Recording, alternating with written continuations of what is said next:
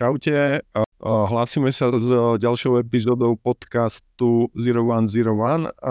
Náš podcast je o technológiách a o tom, ako technológie riešia biznisové výzvy. V neposlednom rade o ľuďoch, ktorí za týmito riešeniami stoja.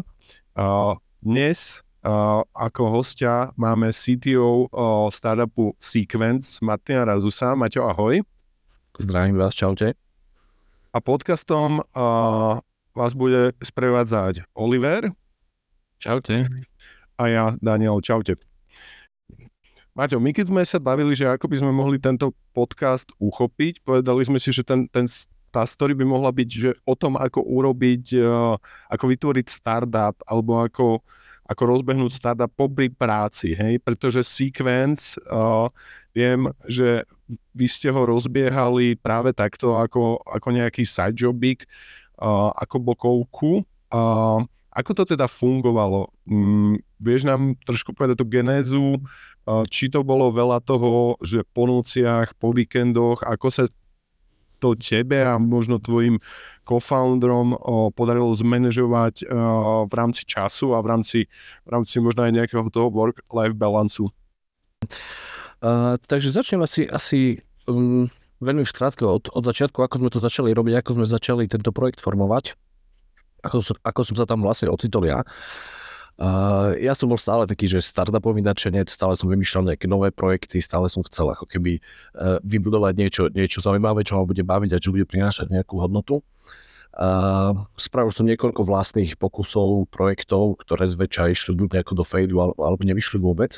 Na každom, na každom som sa samozrejme niečo naučil, až nakoniec ma oslovil jeden môj kamoš, e, spolužiak e, z Gimka, ktorý pracoval pre veľký korporát a hovoril mi, že má taký nápad, že by chcel spraviť nejaký, nejaký nástroj na správu kontraktov, contract management a vlastne zjednodušiť, zjednodušiť uh, celkovo ten workflow a kooperáciu na kontraktoch, že vlastne pracuje v korporáte a majú s tým výrazný problém, takže pozná ten problém sprava zľava a či by som vedel s niečím takým pomôcť, že to chce spraviť ako vlastne generickú službu.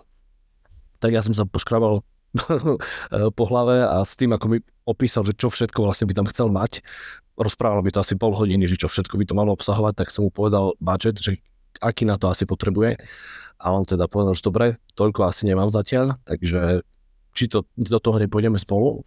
Takže vlastne začali sme, začali sme nad, nad tým uvažovať spolu a vlastne hneď od začiatku sme sa stali ako keby ešte s jedným jeho ďalším kolegom a viac sme partnermi v tom, ešte to nebola ani firma založená, ale nejaký, nejaká, nazvime to, my, e, myšlienka alebo nápad. A takto, keď sme začali, tak samozrejme všetci sme mali full-time joby a, a rozmýšľali sme, že ako sa do toho pustiť. Ja som mal vtedy asi 30, 5 rokov, je to teda 5 rokov, odkedy sme to zalo 36. A to už som bol vlastne v tej fáze života, že už som nejaké takéto šialené nočné šichty nedával. To som si odkrútil na tých svojich predošlých projektoch, ktorých teda som mal so pár. Hm, takže vlastne hm, povedali sme si, OK, chceme, chceme to nejakým spôsobom robiť, hm, ale nemáme na čas. Tak dali sme dokopy nejaké vlastné peniaze, všetci traja vlastne sme sa podkladali a na, na, ja som už spolupracoval predtým s nejakými mladšími chalami, s nejakými developermi. A poznali sme jedného veľmi šikovného vlastne full stack developera. To sme oslovili, či by nám akože v princípe ako, ako, ako brigádu, či by nám s tým, s tým nepomohol. Hej, takže my sme išli vlastne budovať korporátny tool, akože veľké silné riešenie s jedným študentom, e, ktorý bol akože skutočný skiller, fakt jeden z, jeden z najlepších koderov, ktorých poznám. Takže on už vo veľmi mladom veku skutočne ako doteraz vlastne na celom tom jadre bežíme a, je to stále stabilné funkčné. E, takže, takže, ale v finále vlastne s jedným študentom sme začali. Takže taký... Ktorý to robil popri škole nejako. Skutočný garážový start štart skoro, len, len nebol v garáži. Maťo, ako si našiel takéhoto šikovného človeka, hej? Že, že bol síce študent, ale je extrémne talentovaný a že, že vďaka čomu si ho poznal? Jasne. Uh, ja vlastne založil som v Prešove uh, komunitu alebo nejaké, nejaké meetupy zvané Web Element. Založil túto, túto iniciatívu ešte môj kamoš z Bratislavy Vlado Kryška, neviem, Oli. Takže, takže Vlado založil, založil tento meetup v Bratislave. Ja keď som sa presťahoval z Bratislavy späť do Prešova, že taký reverzný tok, zväčša si ľudia stiahujú z, z Prešova do Bratislavy. ale teda my sme sa takto rozhodli, že, že po nejakých 6 rokoch v Bratislave sme sa vrátili s rodinou na východ.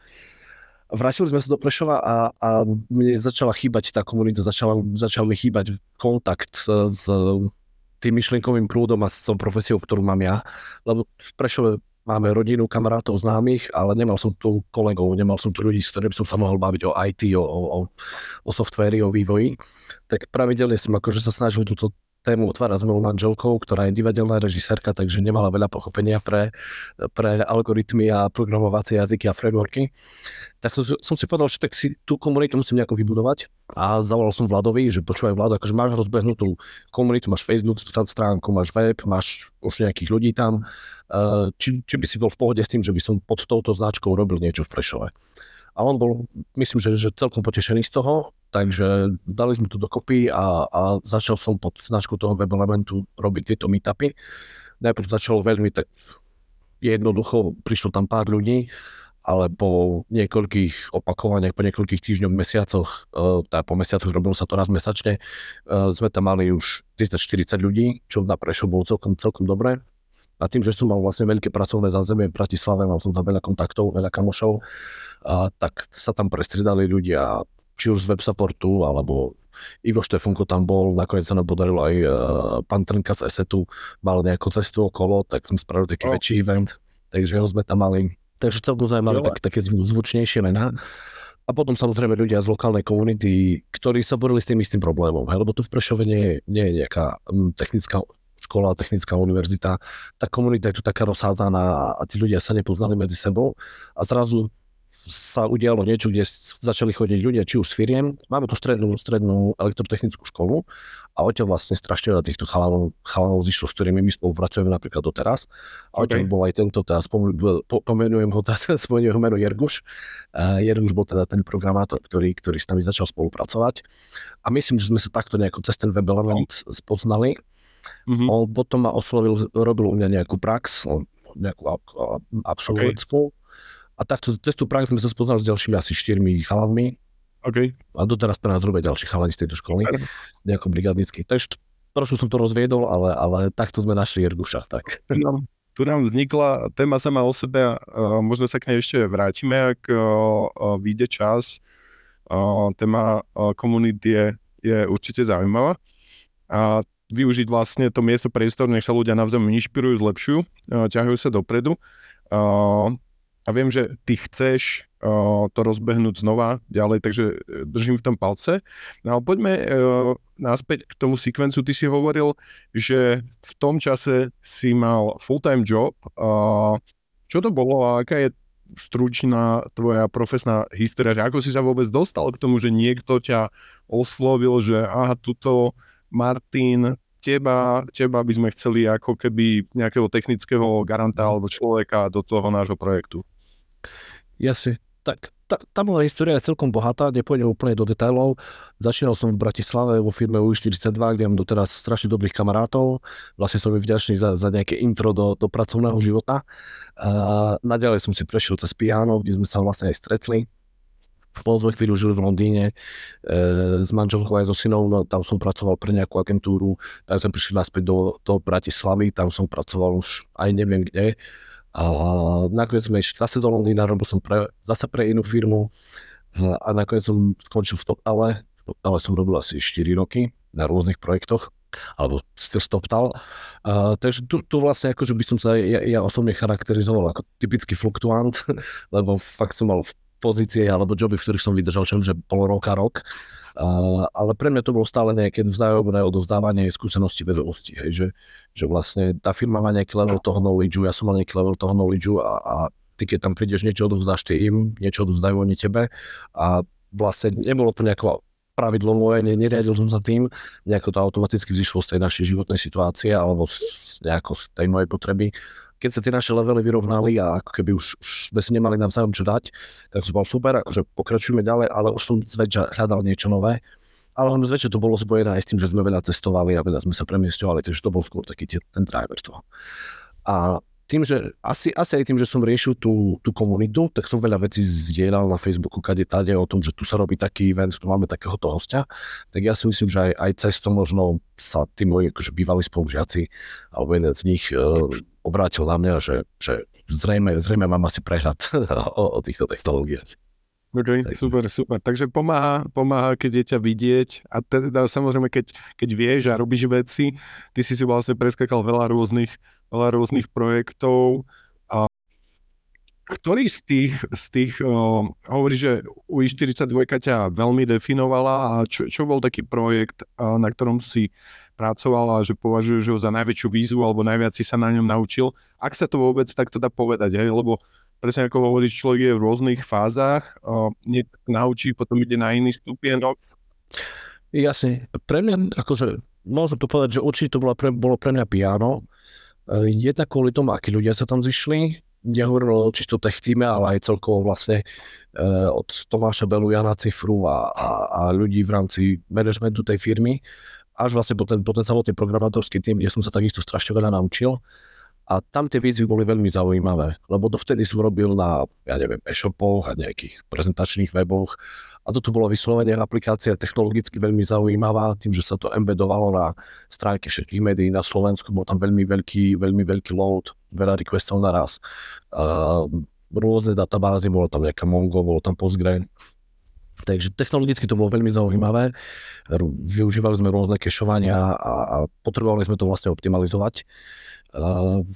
Vymýšľali sme tam rôzne, rôzne nové ako keby prístupy, prístupy k zobrazovaniu toho kontentu. Vlastne celé piano fungovalo o tom, prišlo s myšlienkou toho, že sa za obsah na, na spravodajských weboch sa platí. Dovtedy to nebol, nebol štandard, dovtedy to bolo úplne ako, že samozrejme všetko musí byť na webe zadarmo, ale z nejakej potreby to vzýšlo a ten kontent sa začal zamykať. Bola samozrejme proti tomu aj nejaká vlna kritiky a, a, a nespokojnosti z pohľadu tých používateľov ale jedna napríklad zaujímavá, zaujímavá a nespovieka, zaujímavá situácia nastala, keď my sme vlastne v rámci Biana vymysleli nazvem to algoritmus alebo nejaký spôsob, ako predísť nejakej situácii. Už, už nepamätám, čo to konkrétne bolo. Bol tam nejaký loop s nejakým prihlasovaním skrz rôzne domény. Zaujímavá výzva. My sme na tom pár dní sedeli, nakreslili sme si nejaké akože, diagramy, ako by to malo fungovať. Aj nám to prakticky fungovalo, bolo to fajn. A uh, mali vtedy chalani spoluprácu alebo otvorenú komunikáciu s New York Times. A vlastne volali sme s nimi a oni boli pre, prekvapení, že ako to, že proste sme to vedeli vyriešiť. Tak sme si povedali, dobre, tak hoba alebo trop, tak im to ukážeme. Nebolo to problém už implementovať, keď už si to mal. Hej. Takže buď im to ukážeme a kúpia nás, alebo kúpia teda tú technológiu, alebo im to ukážeme a si to spravia sami. Hej. Takže boli sme na spoločnom kole priamo s nejakým CTO New York Timesu a bolo to akože tiež také, že inšpiratívne, nabíhavé. Všetko sme im ukázali, oni hovorili, že wow, wow, wow. Dokončili sme kolo, potom sa už neozvali. No takže, takže a, akože boli, boli spokojní. Hej, áno, áno, potom sme pozerali sme na ten web a mali to spravené takto. Takže boli spokojní s tým zriešením, dostali sme uznanie, ale finálne, finálne si to, si to nebolo to, nebolo to na akvizíciu, hej? Uh, nie, nie. Akože, my, myslím, že vtedy to bolo skôr len také, že akože chceli akože im predať tú, tú technológiu, nie celú, celú firmu, uh, ale, ale bola to zaujímavá skúsenosť každopádne. OK. Z technologického hľadiska o, povedali sme si vlastne o rôznych projektoch. Z technologického hľadiska si o, preskakala rôzne steky alebo sa skôr orientuješ na, na jeden tag a v čom je vlastne napísaný sequence. Uh-huh. Uh, ja som v princípe webový programátor. Od začiatku robím s PHP. Na škole som robil nejakú trošku Javy a neviem, či nejaké C. Ešte predtým samozrejme Turbo Pascal, ešte niekedy na Gimku. A predtým ešte nejaký QBasic, predtým ešte obyčajný Basic, ale to bolo fakt, že základná škola. Uh, ale nejako s tým PHP som sa zžil od, od vlastne začiatku mojej, mojej nejakej profesnej kariéry a, a všeobecne tie webové technológie sú mi blízke. Takže PHP a potom rôzne frameworky. A začínal som so Zendom, to bol vlastne taký prvý nejaký silný framework. Čo si som robil v Symfony a teraz Sequence je napísaný v Laravelli. Ten Laravel je vlastne už by som povedal, že povyšuje to PHP trošku na takú vyššiu úroveň. A, takže to je backend a, a frontend, tam som takisto skúšal kadečo. Samozrejme asi ako každý, tak som si prešiel cez nejaký úplne že vanilla JavaScript, kedy bol ešte ten JavaScript vlastne zatratovaný, že to, že to nemá budúcnosť a že to je nebezpečná zlá technológia. A, až potom prišlo nejaké jQuery, a neskôr nejaký TypeScript. A takisto som robil v Angulári nejaké projekty, vo výučku som robil veľa a finálny sekvenc je napísaný v Reacte. Takže takáto nejaká moja geneza, ale ten, ten finálny stack je v princípe jednoduchý React, uh, React na frontende ako single page application a, a backend je restové API v Laravelli. Ešte skôr, než prejdeme nejak do viacerých detailov, že čo všetko, aký stack používate, uh, vieš tak skrátke vysvetliť, čo vlastne ten váš projekt Sequence robí, že, že ako funguje a čo to znamená vlastne? Úplne elementárne je to workflow management tool pre kontrakty, alebo contract management tool, to môžeme, môžeme volať. Každá firma, ktorá má určitý objem kontraktov, určitý objem zmluv, potrebuje ich nejakým spôsobom vytvárať, komunikovať s klientom, spravovať tie kontrakty. Je tam skrátka nejaký proces v rámci toho manažmentu. Uh, toho contract lifecycle managementu. Od, od nejakého vytvorenia kontraktu cez schvaľovacie procesy, ktoré môžu byť nastavené skrz rôzne podmienky a tento proces musí byť nejakým spôsobom zaznamenaný a tí ľudia nejakým spôsobom informovaní. Strašne veľa firiem, s ktorými sa stretávame a s ktorými spolupracujeme a vlastne ponúkame im toto riešenie, tak to robia nejako, ale veľakrát je to napríklad nejaké, že, že SharePoint, hej, je strašne obľúbený na toto, lebo sa tam dá naprogramovať nejaká jednoduchá logika. Hej. Uh, sú rôzne workflow management tooly, kde by sa to dalo spraviť, ale my sme tomu pridali ako keby špecifikum pre tie kontrakty. Hej. Máme tam napojenie na a nejaký um, Office 365 integráciu, kde si vedia tí, tí usery editovať priamo online tie dokumenty, nemusia vôbec z toho výsť, stiahovať dokumenty hore dole, uploadovať. Je tam nejaký templatovací systém, že priamo dáta z nášho toolu vieme exportnúť do, do, e, priamo do tých kontraktov, máme napojené digitálne podpisy. Takže vlastne úplne od, od inicializácie toho, toho kontraktu až po exekúciu to máme uzavreté. No, to je akoby jedna vec, s týmto sme začali, ale vlastne už od začiatku, odkedy sme na tým začali rozmýšľať, sme tam videli veľké využitie AI, kde máme vlastne, kde sme prizvali ďalšieho sodu okolností spolužiaka zo základnej školy. A my už si hovoríme, že to je taký náš stredoškolský projekt po 20 rokoch, hej, takže ďalší náš spolužiak je, je vyslovene akože uh, odborník na umelú inteligenciu, na, dlho pôsobil na rôznych univerzitách, skôr bol taký akademik, ale vlastne pôsobil samozrejme aj vo veľa praktických pozíciách a on sa k nám pridal, myslím, že 3 alebo 4 roky dozadu, kedy teda to AI ešte nebolo tak strašne vyhypované. Ale tam je strašne akože veľmi dobrý, dobrý use case na to, čo je viacero rôznych use caseov ten úplne elementárne uh, taký, že tam máte napríklad, každá firma, hlavne veľ, veľké firmy majú strašne veľa legacy zmluv. Hej, sú to proste projekty, ktoré majú v skenoch, alebo ešte možno ani skeny nemajú nejaké šalóny a kadečo. Mm, a potrebujú z nich získať nejaké dáta. Hej, tie firmy potrebujú vedieť, či tam je nejaké plnenie, či majú nejaké zmluvné pokuty, či majú nejaké auto-renewally, teda auto-obnovenie tej zmluvy. A vlastne uh, oni nevedia, čo v tých zmluvách reálne je, hej? lebo majú to uložené alebo v nejakých folderoch iba hej, na, na nejakých diskoch alebo v cloude a my vieme získať nejako, proste touto extrakciou pomocou AI um, dáta z týchto zmluv, vieme ich namapovať na, na ten náš workflow alebo, alebo na naše projekty a na základe toho tie firmy si vedia v tých zmluvách vyhľadávať, vedia vlastne akoby získajú, získajú takú inteligenciu navyše nad, nad tým. To je jeden use case, potom tie štandardné veci, čo už teraz ponúka chat GPT, ako sumarizácia tých zmluv, alebo priamo nejaký chatbot nad tou zmluvou, teda človek sa vie pýtať priamo, obsahuje táto zmluva GDPR klauzulu, aké sú tam záruky, aké sú tam zmluvné pokuty. Takže vlastne veľmi jednoduchým spôsobom sa dá ako keby zistiť o tej zmluve strašne veľa vecí. Náš úplný nejaký finálny cieľ v tomto je vytvoriť tzv. negociačného asistenta. To znamená, že, že vlastne pomocou AI by sme dokázali vynegociovať zmluvu s protistranou. Akože samozrejme, ten ako keby už, už úplný high level je, že dvaja boti sa dohodnú, ako tá zmluva bude vyzerať. Hej. Super. Uvidíme, tak či to, to je možné, či nie, ale, ale zatiaľ na to pracujeme. Hej, takže... to, je, to je fascinujúce. A ešte, my ako sme sa rozprávali, tak ty si, ty, ty si spomínal, že ten začiatok bol taký ako, že už, už sme hovorili, že so študentom, ale vyslovene, že ste kúpili nejakú, nejakú WordPressovú templateu alebo niečo také, áno, áno, takáto pankačina. Hej, my sme to išli prezentovať Uh, takto, my sme, my sme sa prihlásili s tým projektom na Future Now, to je vlastne Mhm. startupová súťaž Veľká Slovenská. Tam sme sa postúpili do, do nejakého bootcampu, do nejaké, nejaké predkolo, čo bolo také sústredenie na nejaké 3 dní, takisto veľmi, veľmi inšpiratívna, užitočná, užitočná aktivita. A, a tam sme získali nejaké prvé kontakty a mali sme to ísť prezentovať, myslím, zo západoslovenskej distribučnej. A, takže my sme, mali sme už niečo akože vyvinuté, ale bolo to veľmi také, také light tak sme si kúpili nejaký template, bol to template dashboardu v Angulare, v Angulári, ako sa skloňuje, Angulárovský dashboard, ale tam bolo nejaké základné proste feature a generický dashboard, nejaké grafy, tabuľky a neviem čo. To sme nejakých 300 dolárov kúpili, na to sme nabili ten náš backend, nejaký jednoduchý, akože 90% funkcionality bolo sami, samozrejme dámy, ale, ale ako to jadro tam už fungovalo, hej, takže e, z, z toho sme vychádzali a vlastne predtým sme sa ešte nevolali Sequence, volali sme sa Contract Tool, to bol taký veľmi akože prvotný nápad Contract Tool a, a prvotný, prvotná, prvotný názov. S do okolností vlastne na, na Future Now sme, sme stretli Miša Pastiera ako mentora. On nám teda povedal, no chalani, akože je to OK, ale to je tak, ako keby si značku auta nazval auto. Hej? Že, takže, takže vlastne, že, že máme zvážiť nejako, že nejaký, nejaký rebrand. To sme teda aj finálne zvážili, aj sme ho urobili. Ten názov Sequence sme hľadali, hľadali dlho, Uh, ale finálne chceli, mali sme veľmi pekné to C, ako vidíte za mnou, tak to C sme už mali z toho kontraktu nadizajnované, nadizajnované dizajnerom, to sa vám páčilo, takže chceli sme to zachovať, takže hľadali sme názvu na C. Takže to si nám vyšla ako slovná nejaká.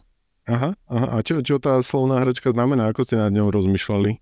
No, už si nepamätám presne tie, tie všetky možné alternatívy, ktoré, ktoré, tam, ktoré tam boli, uh, ale sequence ako v princípe sekvencia v rámci toho procesu uh, dávalo nám to zmysel, že, že v rámci workflowu, workflow managementu, že, že, že to ako keby je, je prepojené. A v finále potom sme zistili, že je nejaká firma Sequence Security v Amerike. Mm-hmm. Občas nám príde, my máme doménu, že Sequence.io, Sequence.com už voľa nebola, ale spomenul že dobre, sme, sme celkom akože OK s tým, že to bude IO.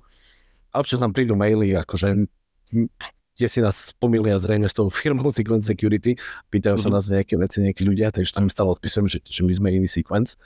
Um, ale mali sme tam vtedy akože už v rámci toho brainstormingu také rôzne alternatívy, že, že čo môže byť na C, hej, že, že C, clepeto, ako klepeto, alebo o Slovenči to úplne, že clobása, hej, takže, takže, ale to boli samozrejme skôr také v rámci srandy. Keď, keď sa vrátime ešte na začiatok, že čo by si ľuďom poradilo, ako spraviť MVPčko? Vy ste mali nejaké to jadro plus daný dáta, že ako by si, ako by si dal teraz rádu, keď sa na to spätne pozeráš, že čo bol Mhm. dobrý prístup a, a čo si urobil zle, čo si urobil dobre. Jasne. Uh, sú tam asi, asi, je tam viacero rovín. Uh, ak berieme to úplne samotné MVP, MVP, uh, v princípe asi, asi tie základné rady spraviť najmenej, najmenej toho na to, aby, aby to mohlo fungovať, aby si ukázal tú kľúčovú funkcionalitu a všetci hovoria, že nehrať sa s dizajnom. Nám sa osvedčilo napríklad, že nehrať sa s dizajnom, ale kúpiť niečo hotové. Tam akože ten template fungoval, čo sme kúpili za tých 30 dolárov, asi 2 roky sme to na to normálne akože fungovali. Hej. Takže ne, nebáť, sa, nebáť sa si takéto veci kúpiť alebo, alebo, alebo použiť niečo, čo je generické.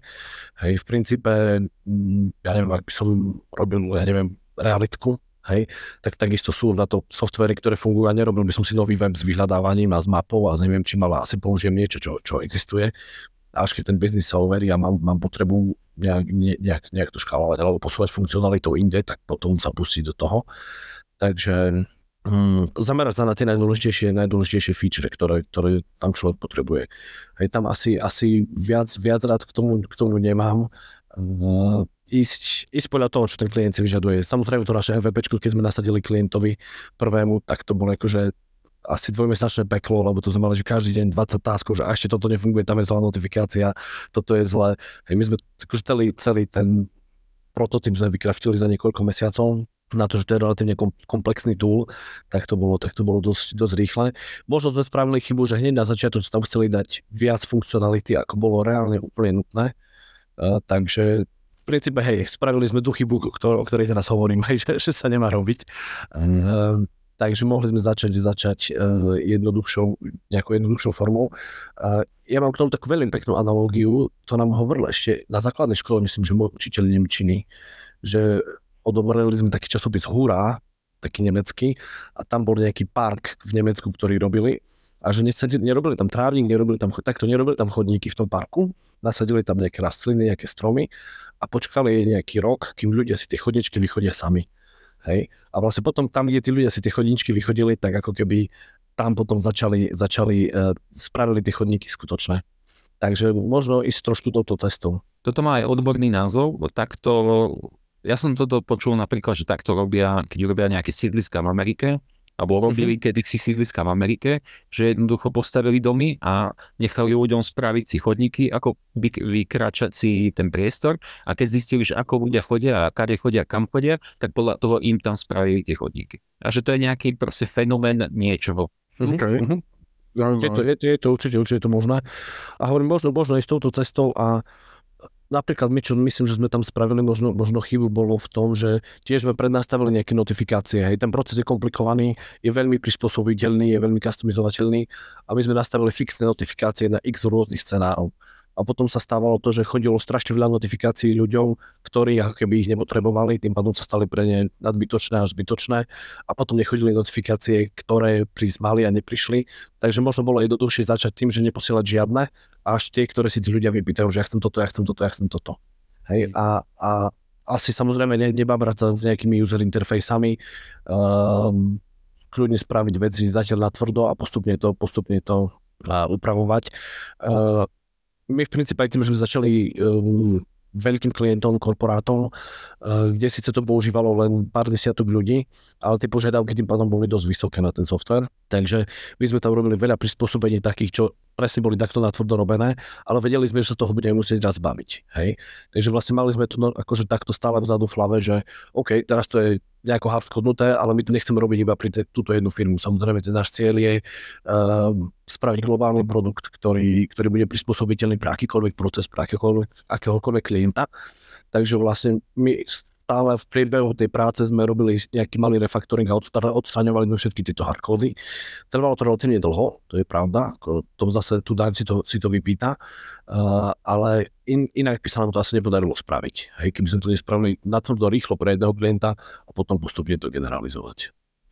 Čiže vlastne také gro vďaka čomu, alebo čo vás najviac posunulo na začiatku je asi to, ak to správne chápem aj v diskusii, čo sme mali predtým, je to, že ste si našli na začiatku toho jedného klienta, ktorý vám vlastne pomohol vyrásť, ktorý pomohol vydebagovať, alebo, alebo vlastne... A, áno, áno, aj, aj, aj, aj jedno, aj druhé. Takže vlastne jednak jeden nám pomohol so špecifikovaním tých funkcionalít. Je to síce pravda, že, že e, robili sme to špecificky pre nich. Hej? Tá, každá, každá firma má nejaké špecifické potreby a potom sme napríklad zistili, že iný, iný klient to vôbec nepotrebuje. Hej? Ale už 90% vecí, ktoré sme robili pre nich, stále sme sa zamýšľali nad tým, či by to mohol potrebovať iný klient. Samozrejme sme mali otvorené diskusie s inými, s inými klientami alebo s inými firmami, ktoré by mali záujem o, o, o tento náš software, ale ten náš primárny fokus bolo ako keby udržať si tohto najväčšieho klienta a, a, a rásť v rámci, v rámci tejto firmy. Lebo keby tam už sme momentálne v nejakých piatich oddeleniach, už to používajú ľudia, ľudia skrz, skrz celý svet, všetky časové zóny, takže, takže je, je tam akoby, je, je, to, je to naša tak, tak, taká základňa, ale zase na druhú stranu aj najväčšia brzda, hej, lebo oni čím sme väčší, tým majú samozrejme viac požiadaviek, viac špecifických vecí a tým viac musíme dávať pozor vnútri toho softvéru, aby sme dokázali vlastne udržať kontinuitu toho vývoja bez toho, aby sme sa veľmi obmedzovali nejakými špecifikami pre toho jedného klienta.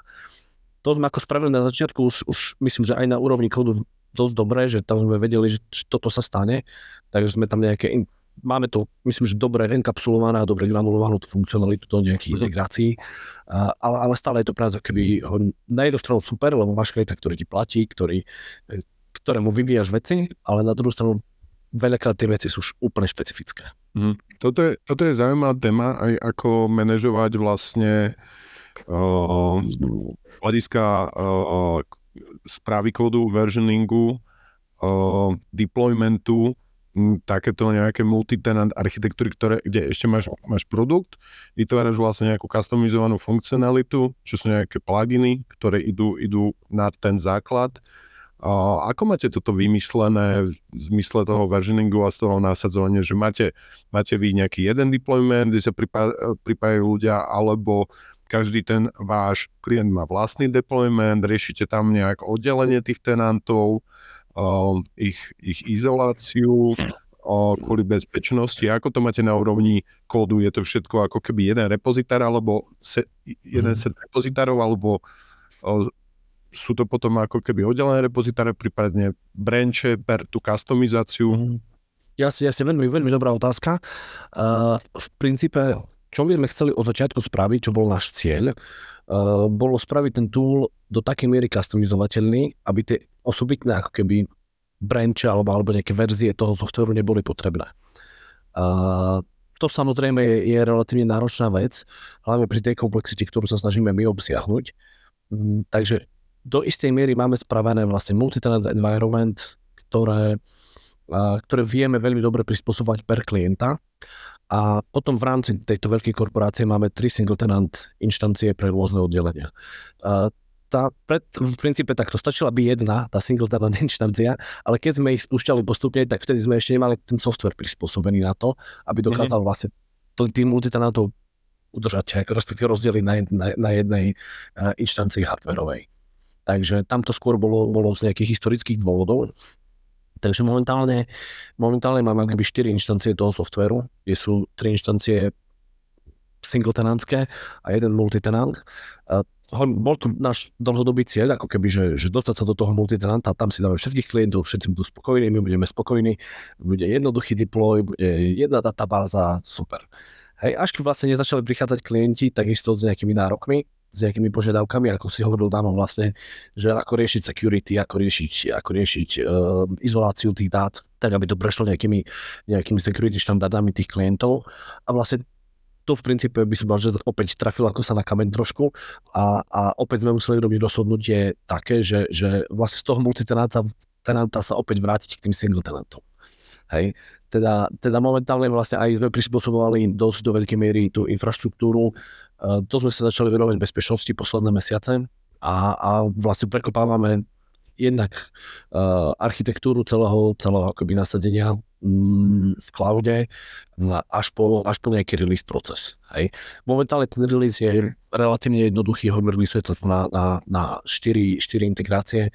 Máme to spravené cez nejaké GitHub Actions, kde sa to máme tam nejaký git flow a máme, máme akože trošku prispôsobený uh, nejaké release branche, ale finálne vlastne stále sa snažíme meržovať na všetky 4 inštancie paralelne master.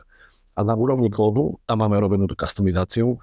Každý z tých klientov, keď má, keď má nejakú, alebo tenantov, keď má nejakú, nejaký špecifikum, tak má vlastne svoj osobitný folder a máme tam spravené myslím, že, myslím, že dosť dobre to rôzne preťažovanie klás a rozširovanie nejakých konfigov a tak ďalej. A toto nám funguje dobre, ale v princípe, ako hovorím, tomuto by sme sa chceli, chceli vyhnúť do budúcna už prispôsobovanie v rámci kódu, skôr to prispôsobovať v rámci tej konfigurácie. To, to umožňuje ten samotný tool. Ale zase hej, že tú logiku vlastne si prenášaš z kódu niekam do databázy, kde je ten konfig uložený a, a na základe čoho sa to musí buildovať, teda samozrejme už máš to testovanie musí byť iné, e, tá správa je komplikovanejšia, verzi, e, nejaké verzie toho sú, sú komplikovanejšie, opäť musia byť verzie toho konfigu ukladané v databáze, takže nie je to v Gite a, a tak ďalej. Hej, takže všetko má tie, tie plusy, minusy a s tým sme sa stále museli vyrovnávať ten balans, že, že kam ísť, kam neísť. Hej to. Takže no. Keď už, keď už sme tu pri tom uh, releaseovaní a tak ďalej, akú infraštruktúru, čo používate? Máte Kubernetes, máte bare metal, máte uh, klastre, alebo to dávate zákazníkom na ich stroje? Jasne, jasne. Momentálne je tá infraštruktúra veľmi jednoduchá. V princípe my sme to stále snažili prispôsobiť tým potrebám, ktoré sme mali. Hej? Takže uh, momentálne tam máme, myslím, že nejaké VPSky v DigitalOceane, ktoré akože na, na virtuálnych mašinách sú spravené normálne, normálne virtuálne uh, virtuál hostica a tam sa to releaseuje. A používame Laravelovské nástroje na to. Laravel poskytuje taký, neviem, či to poznáte, Laravel Forge, Laravel Envoyer. To sú releaseovacie tooly vlastne na nejaký zero downtime release. Takže opäť vlastne sme si pomohli niečím, čo už je hotové, hej, a ne, nezačali sme kraftiť niečo a, ale v princípe akurát presne teraz je ten čas, že z toho vyrastáme. Hej, že ako keby už, už, už, už je to nad, uh, nad to, čo respektíve ne, ne, nepostačuje to na tie pomery jednak, ktorý splňa všetky tie security štandardy, ktoré chceme.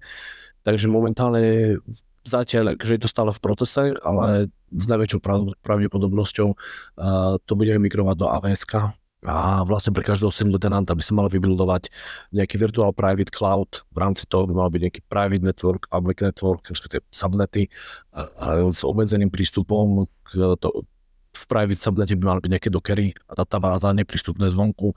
Hej, takže akože trošku, trošku tú, tú, tú security sa snažíme zvýšiť aj na úrovni tej infraštruktúry. Spravovať by sme to chceli cez Terraform, takže vlastne toto by mala byť akoby tá, tá infraštruktúra. Ne, ísť do nejakej komplexity zatiaľ, kým kým až tak nepotrebujeme. OK. A to znie zaujímavé. Veľmi zaujímavé, ako pekný challenge.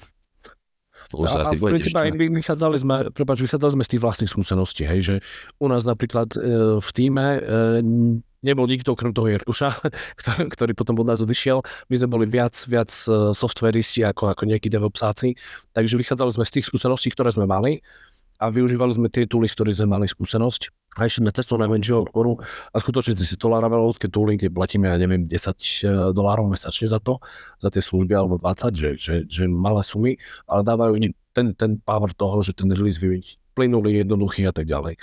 Takže plus, plus máme ešte, ešte feature deploymenty a nejaké staging environmenty.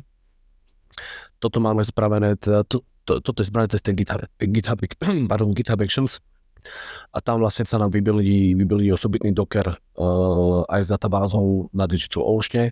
Uh, nasiduje sa tam nejaká databáza a vlastne každú feature vieme osobitne testovať v prípade potreby. Hej, takže to, toto máme nejakým spôsobom zautomatizované. To znamená, že pre, pre vlastne každý, že, že každú feature viete vybuildovať ako samostatný Docker, alebo každý feature ano. increment a ten potom sa placne na droplet a vy takto viete ako keby nezávisle si testovať o, paralelne vyvíjajúce sa mhm. featurey. Áno, áno. S tým, že my to máme, uh, my vlastne využívame sequence aj na správu vlastných taskov, uh, čo bolo veľmi dobré rozhodnutie. Prišiel s tým náš, náš uh, lead developer Ivo, Uh, lebo bavili sme sa dobre, najprv sme mali úplne, ja neviem, že Trello, hej, úplne veľmi jednoduché, potom, že dobre, treba nám niečo výkonnejšie, takže šteme do Jiri alebo niečo iného, ale vlastne tým, že ten náš tool je konfigurovateľný, my sme si v tom vedeli vlastne vybuildiť proces developerský spolu s nejakými testami, s neviem čím, a, a vieme tam zapojiť samozrejme nejaké integrácie, nejaké apička, takže my používame sequence pre management nášho developerského týmu, a to sa ukázalo skutočne ako veľmi dobrá voľba v tom, že my sme to doteraz robili pre klientov, ale sami sme nevedeli, ako sa to vlastne používa. Hej. Takže teraz sme, sme prišli to, a to frasa, a tento button, tu keby som mal niečo iné, a to na toto je strašne neprehľadné, a toto mi strašne vadí. A, a vlastne vlastným používaním sme si ten, ten tool keby vyladili na to, aby sa to používalo dobre na. A ja tým pádom automaticky aj klientovi. To, to je skvelé, to je takéto startupové eat your own dog food. Hej? A, a keď neviem si to úplne predstaviť, lebo z toho, čo ja som si predstavoval o, o tom, že je to contract management tool, mi už ten task management príde ako úplne iný use case. Kedy začnete konkurovať Trellu a Asane? tam, tam sa asi, asi úplne nedostaneme, uh, ale, ale čo som ešte vlastne chcel dodať, prepač, je vlastne to, že my v rámci toho máme zintegrované nejaké, tie, nejaké GitHub apičko a v princípe už v rámci tých procesných fáz napríklad keď developer dokončí, dokončí tú úlohu, dá, to je dan, automaticky sa spustí tento feature deployment, eh, kde sa proste zoberie nejaký názov urlečky, automaticky dostane tester, ten keď to otestuje, klikne, že to je tested, tak ten, tak ten Docker sa rovno zabije. Hej, takže vlastne uh, ten, ten náš cieľ bol taký, že ten feature deployment žije iba, iba na tú dobu, kedy má byť otestovaný. Hej, samozrejme ešte tam máme nejaké občas, občas problémy, hej, že občas nám tam žije, že 40 dockerov, hej, a, alebo keď sa nestíha testovať, alebo takto, takže to musíme potom kilovat. A, ale, ale viac menej, ak to, ak to nie podľa toho štandardného procesu, tak to funguje veľmi dobre a, a je to fakt efektívne, hej, že, že uh, nám sa stávalo to, že napríklad tí korporátni klienti, alebo ten konkrétny jeden veľký, uh, mali sme trošku problémy napríklad s kvalitou, že išli tam testované veci, alebo sa meržovalo viacero veci dokopy a už v tom samotnom merži sa vyskytol nejaký problém. Tým, že to bol veľakrát data related problém, tak ako potrebovali sme zlepšiť to testovanie. Máme spravené nejaké unit testy, máme spravené nejaké Cypress testy, ktoré sú zahrnuté, uh, zahrnuté do CIčka, takže, takže toto nám síce akože odhalilo veľa chyb, veľa, veľa problémov, ale potrebovali sme stále nejaký ľudský testing. Takže vlastne takto sme to zahrnuli do toho testingu a ten proces je taký, že najprv sa to testuje na tom feature deploymente, keď ten feature je otestovaný, dostáva sa do releaseu, potom ten celý release obsahuje, ja neviem, 15-20 taskov, niekedy menej, niekedy viac, zväčša menej. Uh, snažíme sa to robiť že na, na týždennej báze, a potom ešte raz ten celý release sa release kvázi na takisto feature deployment, hej, alebo nejaký, voláme to release deployment, ale opäť je to vlastne ten istý proces, vybuduje sa Docker databáza, hlasiduje sa to. V prípade potreby tam hodíme nejaký, nejaký klon produkčnej databázy anonymizovaný, aby sa to testovalo na podobnom objeme dát, na podobných dátach, ako sú, ako sú produkčné. Hej? A následne, následne na to, keď to prejde ešte týmto testingom, tak až vtedy to ide, vtedy to ide ako, ako release candidate do nástru. Okay. Tak, takže takto sa snažíme akoby minimalizovať, minimalizovať tie chyby. Uh, je to možno dočasný stav, možno, že sa nám to podarí vyladiť nejaké tie automat, automatické testy do lepšej úrovne, aby nám odchytávali viac chyb. Uh, ale tým, že my veľakrát tá business logika je fakt v tej databáze uložená cez rôzne pravidlá, cez rôzne kondishny uh, a, a automatické, automatické akcie, tak veľakrát tie unity testy to nepokryjú všetky, lebo tých kombinácií uh-huh. je tam ako keby nespočetné množstvo, aj ktoré môžu nastať. Hmm. Keď hovoríš o tomto, o, znie to ako, že máte shitload veľký testovania, hej? Kto testuje? Že máte, máte veľa uh, testerov, alebo je to tak, že, že aj, aj vy ako kodery, alebo produkťaci, alebo CEO firmy dokonca aj, že, že testuje tie releasy? Vieš, máme, máme jedného, jedného chalana, opäť náš spolužiak zo základnej školy, zo strednej školy teda. Maťo, ty keby vlastne... si nechodil na školu, tak vieš, čo, čo? No nemám firmu reálne, vieš. Lebo... Vidíte, aká je škola dôležitá, to treba a, hovoriť vlastným deťom. Treba využívať staré kontakty, lebo vieš, poznáme sa, sme si blízki, akože jednak sme sprešovali všetci, hej. Takže No ale každopádne vlastne uh, uh, máme kamoša, ktorý tá s nami, s, nami, s nami robí a robí od konfigurácií nových klientov cez nejakú office manažerskú prácu až po ten testing. Ono vyzerá to, že je toho, že, že veľa, ale reálne zase tých taskov delivernutých do toho releaseu ide no, niekedy od 5 do 20, hej a zase za týždeň otestovať 5 taskov, to nie nie je až také hrozné. Takže akože v princípe sa to stíha. Niekedy ide o menšie veci, niekedy ide samozrejme o väčšie veci. Hej, takže ale za, za, už, už to je také, že už to potrebujeme trošku balancovať, hej, ako tá firma rastie a prichádzajú noví klienti, tak samozrejme je to, je to náročnejšie, ale, ale teraz to je tak na hrane. Takže akurát vlastne predvčerom ku nám nastúpila, nastúpila nová baba, ktorá, ktorá nám s týmto pomáhať tiež. OK. Dobre, a ešte keď sme spomínali, že teda máte DigitalOcean a, a, a tie tooly Laravel, aké ďalšie tooly v stacku máte? Application monitoring, logovanie, čokoľvek, čo ťa nápadne. Uh-huh. Uh, v princípe nejaký, nejaký monitoring, to nám poskytuje nejaký elementárny aj tie Laravelovské tooly, ten uh, Envoyer a Forge, uh, plus DigitalOcean, čo má nejaký štandardný monitoring a nejaké alerty uh, na tých VPS-kách tak to, to, to, toho, je to zatiaľ akože to poskytuje v veľmi jednoduchej, jednoduchej rovine, ale, ale alert to posielať vie, monitorovať to vie, nejaké základné veci, tak to nám zatiaľ stačí. Opäť, keď sa budeme presúvať do toho AWS, určite to bude komplexnejšie. Ale zatiaľ, zatiaľ to je, to je akože good enough pre nás. A na logy používame, myslím, že sa to volá BetterStack. To je, myslím, že česká firma. Mm to, to, akože to je celkom fajn. V princípe hlavne, hlavne na, tie, na tých feature deploymentoch a stagingoch, čo beží na dokeroch, hej, tak tam samozrejme nemáš kde ten, kde ten log uložiť. Takže, Jura, takže... Juraj, Juro Masár stojí za tým a on mhm. vlastne je taký akože sériový entrepreneur, veľmi, veľmi šikovný chalanisko a vie budovať firmy s peknou kultúrou. Uh-huh. Takže to je super, že už vlastne slovenské startupy podporujú slovenské startupy, alebo teda Jasne. je to asi de facto český, keďže sedia, uh-huh. myslím, že neviem. Myslím, myslím, že nám to opäť doporučil náš Jerguš, teda, že, že toto pozná, že to je fajn. Uh, možno to aj tým, že Jerguš žil v Prahe, alebo ešte žije v Prahe a, a, a pozná tam aj, aj ľudí, aj, aj tie projekty. Uh, my sme predtým sme skúšali ešte dávnejšie tiež nejaké amazoniacké služby. Uh, tam sme skúšali bežať na nejakých lambda funkciách. Opäť bol tým nejaký Laravelovský wrapper, ako to aj webová služba, volal sa to Vapor, Vapor, nejako takto, ale s tým, akože to sme boli načeli, wow, lambda funkcie, beží tam webová apka, proste škáluje, sedí to samo, všetky tieto krásne veci. Strávili sme strašne veľa času na tým, kým sme to, kým sme to odladili, bolo tam strašne veľa limitov, od, ja neviem, pamäti, cez veľkosti súborov, s ktorými to vedelo pracovať, akože veľa, veľa problémov. Až nakoniec sme dostali, dospeli do toho, že sme od toho odišli, lebo to bolo akože určite použiteľné na niečo iné, ale na, na tento náš use case absolútne nevhodné. Takže a vtedy sme si vlastne vyskúšali prácu s eh, CloudWatchom uh, od Amazonu, čo oni majú vlastne uh, tie svoje logy. Ja, ja ešte v predchádzajúcej firme, čo som robil ten TopTal, som robil s tým veľa a za dva roky som sa s tým nenaučil, nena, nenaučil pracovať. Akože príde mi to tak neprehľadné a tak akože uh, možno, že keď sa s tým človek naučí, tak sa to dá, ale ten Metterstack je akože násobne lepší, hej, ako, ako CloudWatch. Ale akože chvíľu, chvíľu chalani naši tiež na to museli zvykať, hej, lebo ako keď človek zvyknú na konzolu a, a, a priamo hej, tu sa ľudím na SSH, sa tam na, na server a pozriem si to hneď tam a neviem čo. Uh, takže, ale aj v princípe do budúcna tým, že, že sa snažíme zvyšovať tie security štandardy, tak vlastne presne už, už, už takýmto veciam budeme musieť asi predchádzať.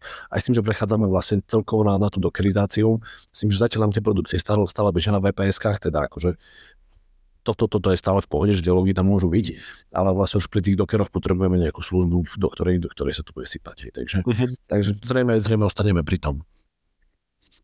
Ako ste si vybrali svojho cloud vendora? Uh-huh. Uh, my sme tam mali tiež nejakú genézu. Uh, keď sme to spúšťali, že prvú, prvú verziu, to mám pocit, neviem, či to dokonca nebežalo na web supporte na nejakom na nejakom vps tiež. Veľmi rýchlo sme vyšli na Amazon, tam to ale bežalo tiež na nejakej jednoduchej službe, oni tam majú nejaký Elastic Beanstalk alebo niečo také, kde ti to vlastne automaticky buildne nejaké autoškálovateľný, nejaký, nejakú grupu, napojí to na databázu. Je to tak akože zjednodušený, zjednodušený, hm, nazvať mini environment presne pre takýto typ služieb. Robí ti to tam nejaký jednoduchý load balancing uh, medzi nejakými dvomi, oni tam majú, že EC2 sa volá tá inštancia, ako keby virtuálka. A je to v princípe akože fajn, na tú dobu to bolo pre nás dosť drahé, čo si pamätám, ale vlastne my tým, že sme išli do korporátu hneď ako vlastne úplne, že, že to MVPčko, tak ako keby oni, oni vyžadovali, alebo aj pre nás to bolo také, akože potrebovali sme povedať, že bežíme na Amazone, hej, na AWS, hej, nejaká záruka nejakej security, povedzme, čo samozrejme do veľkej miery nemusí byť, nemusí byť vždy pravda, hej, stále závisí od toho, ako si to nakonfiguruješ. Ale takže začali sme na tom Uh, prešli sme, prešli sme v rámci AWS na tie lambda funkcie, to som už spomínal, to bolo úplne nevhodné. A potom sme chceli niečo jednoduché a lacné, lebo vlastne sme si uvedomili, dobre, ne, zatiaľ zistili sme, aké, aké sú naše potreby. Tým, že my sme vlastne business to business software, my tam nemáme nejaký šialený nápor návštevnosti alebo nejaké píky alebo, alebo nejaké obrovské databázy. Hej, tie, tie naše dáta sú v princípe ďalšie databázy majú rádo desiatky až stovky megabajtov, čo je v princípe že nič. Hej, potrebujeme nejaké, nejaké úložisko, úložisko dát. To myslím, že stále máme v S3 ešte na Amazone. A, a potrebujeme nejaký jednoduchý web server, hej, ktorý vlastne to spracováva, lebo tam chodí fakt akože za deň tam príde zo pár desiatok userov v rámci ľudia aj toho korporátu, alebo stovák, nech.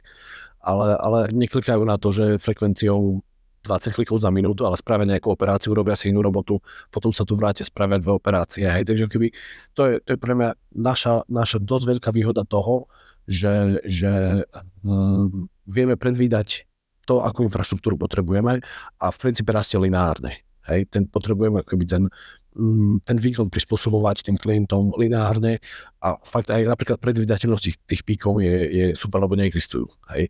Nemôže sa stať, proste, ja neviem, keď sa stane nejaká senzácia vo svete a ty máš nejaký, vlastne v Biane sme to riešili ešte, hej. Vtedy, čo sa stalo, myslím, že, že spadlo to lietadlo s hokejistami, hej, tak vlastne všetko vystrelilo šialene hore a, a server nám kľakali, hej, jeden za druhým.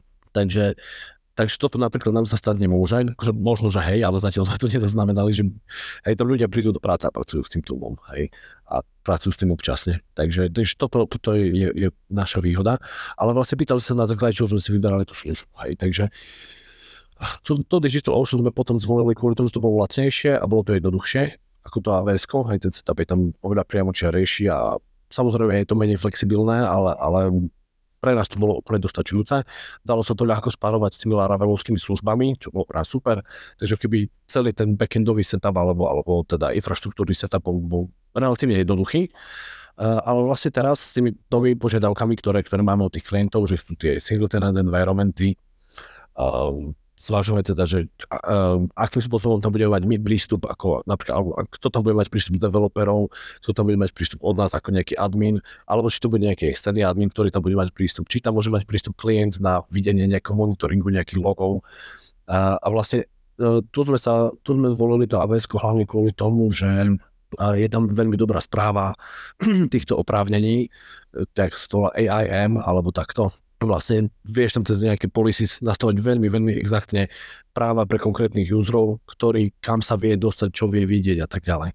Takže toto bola jedna, jedna z tých, uh, z tých jedno z tých kritérií. Ďalšie asi to, že, že to AWS je zrejme najrozšírenejšie, aspoň z môjho pohľadu s ľuďmi, ktorými ja sa bavím. Takže ľah, ľahšie na to nájdeš človeka, ktorý sa tomu rozumie.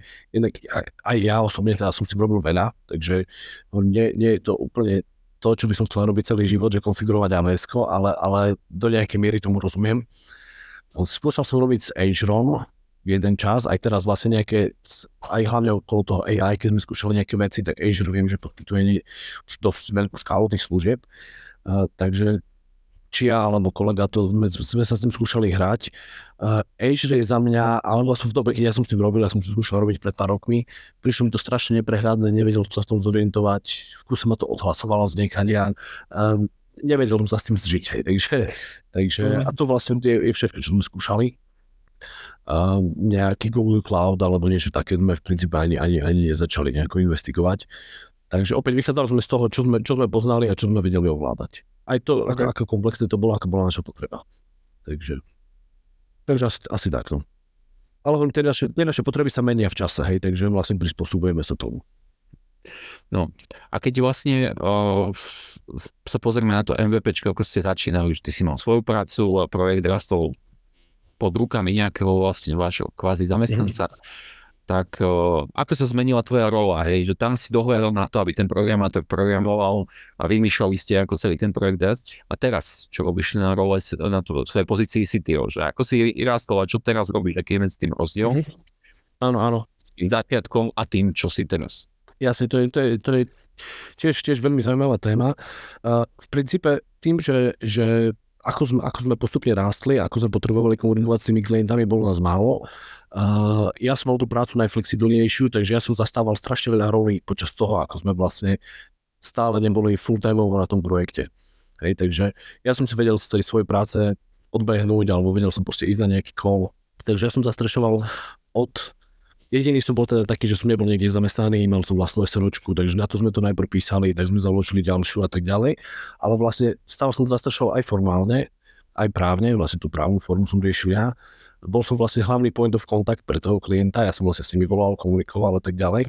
Takže ja som zastával akoby veľkú škálu toho, čo všetko trebalo riešiť, až po fakt nejakú korešpondenciu, podpisovanie vecí a, a, a veci, ktoré možno znejú triviálne, ale keď každá z tých vecí ti zoberie 50 minút a finále ti spôsobí šialený defokus, lebo riešiš vlastne potreby celej firmy.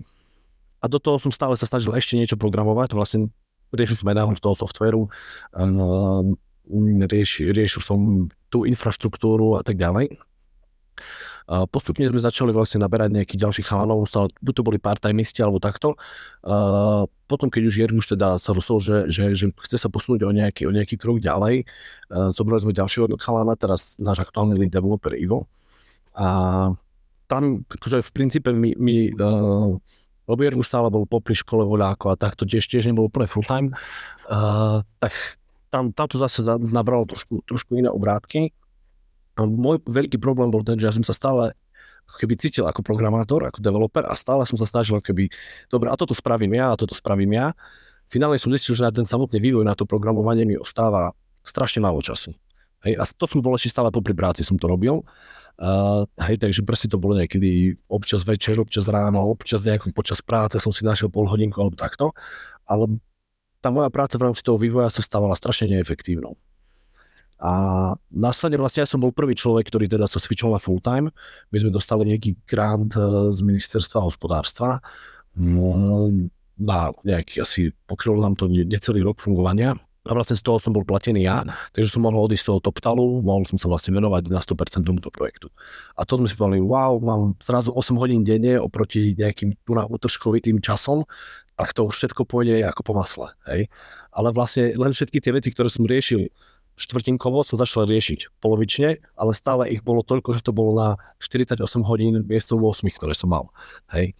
Takže keby len všetky veci sa nafúkli a ja som mal stále hlavu takúto a stále som spolu, dobre, a teraz idem aj nejako programovať a stále vlastne to bolo, pre, teraz si uvedomujem späť, že toto bolo zlé rozhodnutie, že ja som si mal povedať, dobre, vývoj už nechám na chalanov, ktorí, ktorí proste teraz to robia. Ja som vlastne mal situáciu, že som nevedel, ako funguje môj vlastný projekt, lebo som v tom nemal rutinu. Hej, otvoríš ten kód raz za dva týždne a vlastne musíš sa do toho stále nejako dostať, bol som toho zrazu to ani nebežalo na lokále a neviem čo, hej, takže vlastne stále som bojoval s tým, že, že som chcel vyvíjať.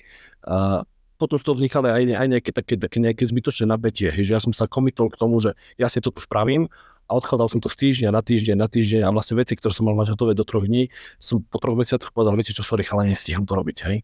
Takže uh, tam, tam asi, asi tam moja rola bola, bola v tom, uh, v tom keby zaujímavá, že sú veľa vecí, ktoré som postupne potreboval začať delegovať na iných ľudí. A táto delegácia, ja nazvem to, trvala možno rok. Hej, keď vlastne som všetky veci, ktoré som vedel, poodsúval na iných ľudí. A, a hlavne teda hovorím, už, už teraz v princípe neprogramujem Demer vôbec. Hej. hej. Fakt, už, už keď máme nejaké planningy a teraz povedia, že ide to robiť Maťo, tak už všetci sa smejú, hej, lebo, lebo vieme, že to nedopadne dobre. Máte 1. aprílový planning, hej, a tam, a tam sa tebe. Áno, áno, to, to, tak. Hej, hej, ale to, čo hovoríš, uh, priznať si, vedieť si priznať uh, svoju vlastnú kapacitu, aj uvedomiť si tú rolu uh, a vedieť povedať, že OK, teraz ja som bottleneckom, potrebujeme niečo zmeniť. Uh, je to veľká vec, veľká vec a každá práca veľakrát práve ten teror človeka, zvlášť keď ho to kodenie baví, alebo tie technológie bavia a chcel by, hej, keby, že mať tam ten hľad, prehľad a robiť aj jedno, aj druhé, ale uh, býva, býva potreba si vybrať. Hej, záleží akože od setupu toho, toho projektu, ale ako náhle už tam máš viac ľudí, riešiš viac odpovedností, ťažko, môže človek všetko robiť kvalitne a treba sa zamerať na to, kde prináša najväčšiu hodnotu. Presne, presne dobre si to Dano pomenoval, hej, takto, takto to je, že, že potom robíš tie veci polovičatom, hej, a vlastne nie si spokojný ani ty, ani ten človek, pre ktorého to robíš, hej, máš deliver niečo niekomu v rámci týmu a buď to robíš, to dáš to neskoro, alebo to nie je dobré a robíš to pod časovým stresom, potom ty máš zlý pocit do seba, ten ďalší človek má z teba zlý pocit, že vlastne hej, nedeliveruješ to, k čomu si sa naviazal. Takže presne toto je veľmi dôležité, ako keby povedať si, na toto stačím časovo a na toto už nestačí. Hej, a vlastne u mňa ten najväčší, akoby, uh, uh, najväčší learning point je ten, že všetko, čo môžem, delegujem teraz na iných ľudí. Hej. Stále, stále to ešte nie je to maximum, čo by sa dalo. Stále ešte veľa vecí robím takých, ktorých vlastne, ale historicky to vzýšlo z tej firmy, hej, že vlastne na mňa bolo naviazané všetko, všetky accounty, všetky procesy, hej, a vlastne postupne sa toho zbavujem, a, a, ale trvalo to dlho a hlavne trvalo to dlho mne si to uvedomiť, hej. Mm. Lebo ja som stále mal pocit, že mám toho veľa, mám toho veľa, mám toho veľa, hej, a do toho stále ešte, ešte sa snažím niečo programovať, hej, takže um, to, to, toto uvedomenie bolo pre mňa, bolo pre mňa asi kľúčové. Každopádne s technológiami sa stále hráš a bavíš. Samozrejme. Čo je také niečo, na, na čo sa pozeráš teraz? Alebo na čo si sa pozeral? No, vieš čo, popravde teraz ma, teraz ma najviac začalo, začalo baviť, alebo že čo, čo najviac riešime intenzívne, je to cyber security. Takže celkovo tá bezpečnosť, v princípe to nie je úplne že technologické, skôr je to viac, by som povedal, aj procesné, aj čo sa týka infraštruktúry a toho cloudu a tých prístupov. Um, toto je asi vec, ktorá ma teraz baví. Um, finále samozrejme do, do veľkej miery to musíme outsourcovať a, a, a máme ďalšieho spolužiaka z Gimka, ktorý je cyber security expert a ktorý nám s tým pomáha. Takže, takže vlastne tu sme opäť ho narazili na, na niečo, kde sme, čo sme zanedbávali dlhé roky, hej, tu, tu vlastne hovorím všeobecne, to, tam je, o, je to veľa aj o tých procesoch, o tých nejakých policies, o správe softvéru, notebookov, techniky a tak ďalej, hej, e, takže veľa, je procesných vecí, ale začal som sa na to trošku pozerať viac z pohľadu toho klienta a začalo mi to dávať zmysel, hej, lebo doteraz sme mali, dobre, máme nejaké penetračné testy urobené, dodržiavame v rámci kódu, samozrejme máme framework, uchráni nás to pred nejakými štandardnými útokmi, myslíme na takéto, takéto útoky, ale v rámci hlavne procesov v tej firme a, a, mm, a ako to povedať, tej bezpečnosti netechnickej, tak toto sme mali do veľkej miery zanedbané. Hmm, takže... No, no. To, to, toto je veľmi dobrá téma. O, z môjho pohľadu tiež často býva ako keby security podceňovaná už len jednak ako sa má človek správať v digitálnom prostredí bezpečne, ako vyvíjať safe o, aplikácie, ale je to presne o x ďalších veciach, ako ty hovoríš, o, že, že ako nastaviť proste tie nejaký zero trust, perimeter, enrollment počítačov a, a podobných záležitostí. Keď si chceš byť istý, aby si bol akože taký plus minus safe zóne v prípade nejakého, nejakého právneho sporu. Áno, áno. Pretože ešte vlastne len doplním, že, že čo, ma, čo, čo sa mi na tom páči, je to, že ty keď prenikneš do nejakej témy hlbšie, veľmi rýchlo nájdeš nejaké low hanging fruits, ktoré keby vieš, vieš veľmi rýchlo implementovať, veľmi rýchlo aplikovať a zvýšiť to ten level keby o násobne vyššie oproti tomu, čo si mal doteraz. Hej, takže keby uh, toto, toto, toto sa mi na to páči, že, že vieme to svišnúť ako keby relatívne rýchlo od, od úroveň vyššie. Samozrejme, že keď sa to, to človek vrtá ešte lepšie, ešte lepšie, tak vieš, že si sky, sky is the limit aj v tomto. Uh, ale, ale je tam relatívne rýchly nástup. Minimál, možno je to spôr toho, že sme toho nemali ešte veľa implementovaného. Takže a čo bol taký low hanging fruit eh, práve v tom, v tom um, uh, Napríklad v rámci, v rámci vývoja poviem vec ako statická analýza kódu. Hej. Okay. Sme napríklad doteraz sme to neriešili, prišiel tam nový vývojár, on už tom hovoril, že spísal nejaké veci. Hej, ako som hovoril, vlastne prídeš z novej firmy, ty vieš niečo, oni vedia niečo, vyrovnávate sa, on po mesiaci nám spísal nejaký feedback, chalani, toto a toto, toto by sme mali robiť, treba sa statická analýza kódu bola medzi tým, hej. A zrazu sme si povedali, áno, aj z pohľadu security je to veľmi dôležité, že vieš, máš to zimplementované reálne za, za pár hodín, hej, a, a výrazne ti to pomôže, hej, takže OK, OK. A tu len sa spýtam, máte to iba akože v GitHubovej pipeline, alebo máte aj v IDčkách nejak integrované? Momentálne to akurát to integrujeme, takže ešte, ešte to nie je sfinalizované, ale zatiaľ to práve, že budeme robiť aj tak, že to bude v IDčkách, uh, asi bude spúšťať lokálne a následne na to sa to dá do, do CIčka. Zaujímavé. Oli, ty máš niečo k tejto security, lebo že pre teba je to tiež téma? Tak je to never ending story. A hlavne tá infraštruktúra, keďže ja sa venujem aj tomu DevOpsu, ale výhoda je, ja osobne nejako nemám rád eh, tie AWS, Azure a tieto veci, kvôli práve tej komplexnosti, ale tým, že proste vy pracujete priamo z Enterprise a tieto, eh, tieto, tieto, títo dodávateľia sú priamo Enterprise friendly, tak to sú asi najlepšie riešenia, ktoré môžete použiť tá komplexnosť, ktorú budete musieť ďalej zažívať, bude extrémna, ale má to svoje dôvody. To vám držím, ano. držím palce. Vďaka, vďaka. Robil, robil som s tým pár rokov a, a zažil som si s tým tiež svoje. Uh, tým, že ako nie som v tom úplný expert samozrejme, ale, ale už aj na tej akože štandardnej úrovni som, som si užil. Takže hmm. viem, viem, o čom hovoríš. Dá sa to, dá sa to. Uh, môžeme, môžeme ešte preskočiť naspäť k tomu web elementu niekde, mm-hmm. alebo nie že preskočiť, ale uzavrieť tému sequence uh, a aj uh, ako prí, príbehu, ako celý ten startup vznikol, funguje. Po, veľmi veľa si povedal podľa mňa zaujímavých vecí pre posluchačov, nielen z toho technologického hľadiska, ale aj z takého toho middle, uh, ako, ako máte procesy nastavené, uh, a ako sa ten život uh, startupov vyvíjal. A je to možno že téma na ďalšie dve hodiny, kľudne by sme tu mohli kecať, ale uh, poďme sa, poďme uh, to holičky ukončiť a uh, teda ty si hovoril, že robila si web element, uh, potom web element prestal, teraz ho chceš znova rozbehnúť tak čo je tam tá hodnota, ktorú vidíš, prečo, prečo sa chceš o, znova do neho pustiť? Kedy bude ďalší web element? Ja som si uvedomil, že veľkú časť tých profesných kontaktov, ktoré, ktoré som získal hlavne tu na, na v rámci, v rámci východu, uh, bolo cez tieto komunitné aktivity. Teda jednak je to web element, popri tom som ešte s kamošmi založil uh, coworking, tam sme opäť stretli strašne veľa ľudí a nabalilo to na seba opäť, opäť ďalšiu komunitu. Uh, ale jednak mi to už začalo trošku chýbať, ja takže veľmi ma to bavilo. Bolo to náročné v tom získavať tých speedrov.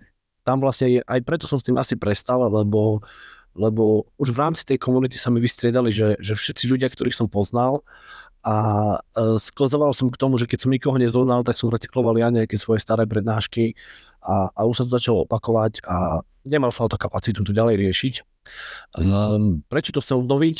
Teda ako som hovoril, asi, asi aj preto, aby som spoznal nejakých ďalších ľudí, lebo vlastne vyrástla medzi tým ďalšia generácia, generácia uh, chalanov, verím teda, že aj dievčat, ktorí, ktorí sa venujú technológiám. Um, trošku to chcem možno viac orientovať, nielen čisto na technológie, trošku presne na tú middle vrstvu, ako si niečo medzi biznisom a medzi, a medzi, medzi technológiou, uh, celkovo ako, ako uh, budovať tú, tú IT firmu, ako, ako budovať ten startup. Um, chceme do toho pridať uh, takisto nejakú jednoduchú startupovú súťaž, uh, že vlastne volať tam nejaké, nejaké startupy z, zrejme z východného Slovenska, uh, z okolia a robiť tam nejaké, nejakú, nejakú mini competition. Takže nerobiť to iba čisto o tých prednáškach, ale dať tomu trošku iný content. A samozrejme do budúcna akože hľadať tam možno potenciálnych E, kolegov alebo, alebo spolupracovníkov, lebo vlastne s týmto je tiež akože samozrejme veľ, veľký problém, každá IT firma to pociťuje. Uh, takže to sú asi také tie drivere a samozrejme užiť si nejakú zábavu pri tom, hej, lebo zväčša, zväčša na tých, na tých uh, web elementoch alebo takýchto meetupoch jedna vec sú tie formálne časti, oficiálne tie prednášky, kde sa dozvieš niečo, samozrejme o novej technológii, o, o nejakej novej službe alebo, alebo nových princípoch. A, ale potom tá neformálna časť, keď vlastne ľudia ostanú na pive sa baviť, tak už získáš proste ten, ten porad iných chalanov, čo majú iné projekty, iné firmy, a viete si vymeniť tie skúsenosti, viete si to zazdieľať. Takže to je vec, ktorá teraz tiež mi napríklad akože trošku chýba a, a už tak neform, neformálne mimo web elementu už sa, už sa začínam akoby kontaktovať s tými, s tými chalami, ktorí, ktorí tam boli takí hlavní na tomto hráči pred tými 4 rokmi, keď sme to vlastne ukončili. Držím, držím palce, nech sa podarí. Znie to ako, že to bude veľmi zaujímavý taký fusion event. Uh, každopádne aj ja z, z webapov, ako ich organizujeme s chalanmi, tak tiež si všímame, že uh, nie sú to len tie technologické témy, ktoré ľudí zaujímajú, lebo veľakrát tí vieš, to publikum je rôznorodé, ťažko dáš dokopy uh, nejakú, nejakú homogénnu skupinu, kde to sú iba JavaScriptiaci alebo niečo. Takže, takže ako keby také deep tech tolky, ktoré sú úzko špecifikované, sú fajn, aj záujmu ľudí, ktorí sa chcú dozvedieť nové veci, lebo zasa veľa konceptov a princípov je prenositeľných. Na druhej ľudia uvítajú veľakrát demo, ktorá je nejaká zaujímavosť, je, že z online marketingu, nie creators economy, ako fungujú, ja neviem, nejaké odvetvia, ako funguje space industry, že čo sú vlastne tie problémy, ktoré sa tam riešia, takže uh, vnímam to rovnako, že uh, ako keby taká rôznorodosť tých tém a, a podnety na inžiniera. No. Rada. Maťo, ďakujeme Držím palce teda ešte raz a určite daj vedieť, rád sa prídem pozrieť do Prešova aj Oli a ďakujeme za čas, ďakujeme za ochotu a držím palce aj zo Sequence alebo Sequenceu nech rastie a nech vás stále baví, ako na tebe vidno, že, že ťa baví. Mm, ďakujem pekne, Dano. Veľmi, veľmi sa teším a vážim si, že ste ma pozvali. Uh, bolo to taktiež veľmi pre mňa príjemne strávený čas s vami pokecať a hovorím, rád tieto diskusie rozvedem aj, aj osobne alebo niekedy na budúce. Je to, áno, áno. Tak Maťo, vďaka uh, za tvoj čas dnes a uh, za zdieľanie skúseností. Ďakujem taktiež za príjemný rozhovor, bolo mi potešením a verím, že opäť v budúcnosti sa stretneme či už takto alebo osobne. Ďakujeme Martin. Pekný deň.